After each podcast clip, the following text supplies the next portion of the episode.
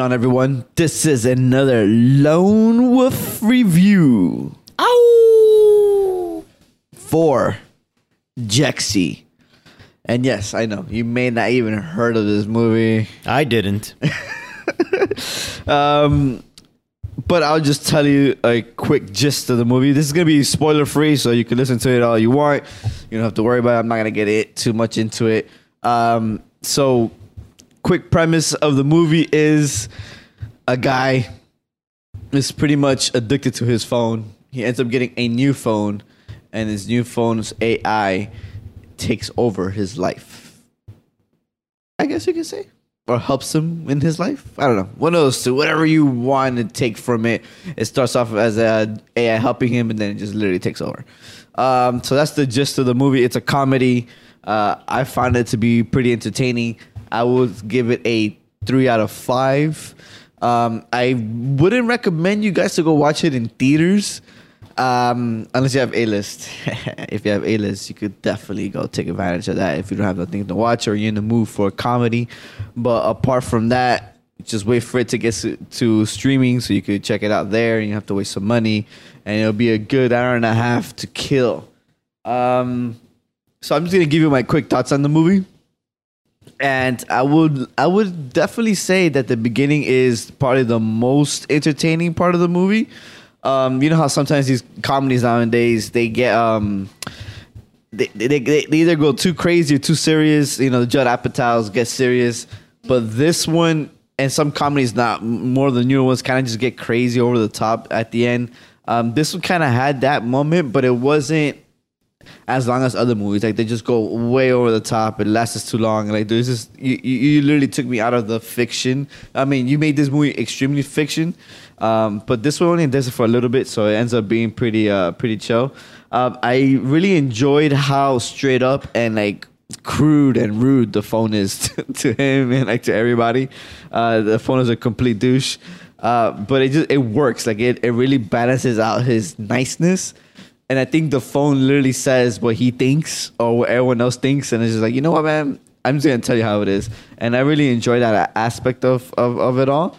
Um, and I, I did I did feel like uh, a, a lot of the jokes uh, in the movie were pretty funny, but you know it was the jokes were mostly driven by the phone, the phone being so fucking rude. It just it, I think the jokes itself hit really well, and it kind of gives you like the the how how would you say that? like the the juxtaposition of, of, of like his the, the again like I mentioned the niceness and how the how crazy the phone is, um, and and uh, this movie made a lot of references to the fact that like how um, the world is so addicted to their phones essentially it, gives you like people are walking around on with their phones on no one look no one's looking around and it's just pretty much kind of giving you a, a, mirror into our world of how everyone is always on the phone, but they give it like kind of like a comedic spin to that. And I thought that was um, that was pretty cool. Like people always live their their their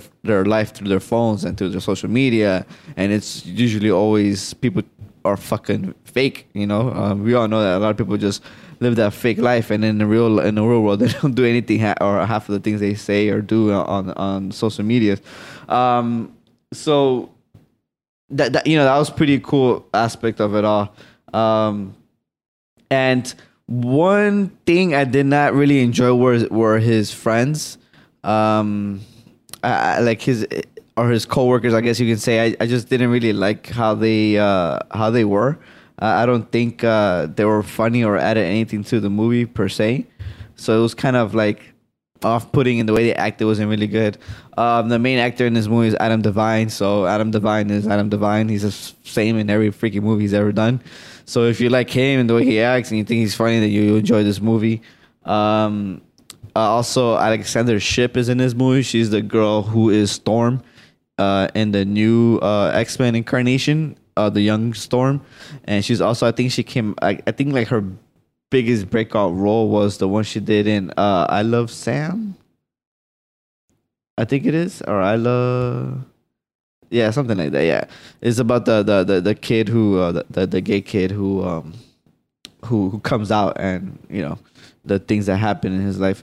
Um, so she like she was like his best friend in that movie. Um, so th- I think that was her breakout role essentially. Uh, but her relationship with him was kind of weird.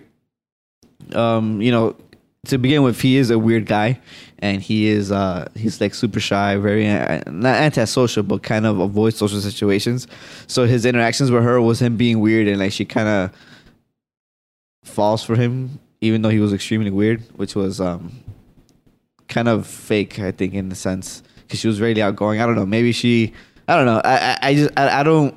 maybe she did and like really liked how awkward and weird he was um, but I, I felt that was kind of a, a fake thing. Another fake thing that I hated is a nitpick, of course, but um, the the whole movie takes place in San Francisco, and he is a he does a top ten list for a a, a blog. So essentially, he's one of those you know top ten writers from BuzzFeed, essentially.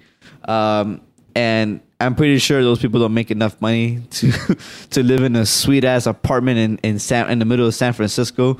So I you know I thought that was super fake. You know I know the whole movie is fake itself, but like that's kind of like ugh, San Fran. Who, who who the fuck does a top ten list and has enough money to pay for a one bedroom apartment in San Francisco. Like, get out of here, dude. In the middle of San Francisco. Like, that's so fake, dude. Um, so I, you know, that's like it's just a stupid nitpick. Like, it doesn't. It's nothing that takes away from the movie. But I just when I saw that, I, it was in the back of my head the whole time.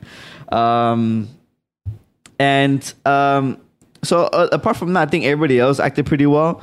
Uh, you have um, uh, Michael Pena, who was his boss, and he was he was so outrageous, but I think it worked well for him.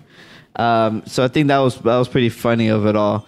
Um, and I think that's pretty much it. I mean, that, that's pretty much the gist I could I could say about the movie. There's not much. Uh, there's not much else to say. You know, um, I, I'm just glad to see Ale- Alexandra Shipp get some more roles, and uh, hopefully she gets a little bit bigger. I think she's a pretty likable uh, actress, and I think she plays portrays her character really really well. Um, but other than that, uh, I I do agree. You guys should definitely go see it. Go check it out. Three out of five. But don't watch it in theaters unless you have a list. And that's about it. Hope you enjoyed this Lone Wolf review Ow! of Jackson. Until next time.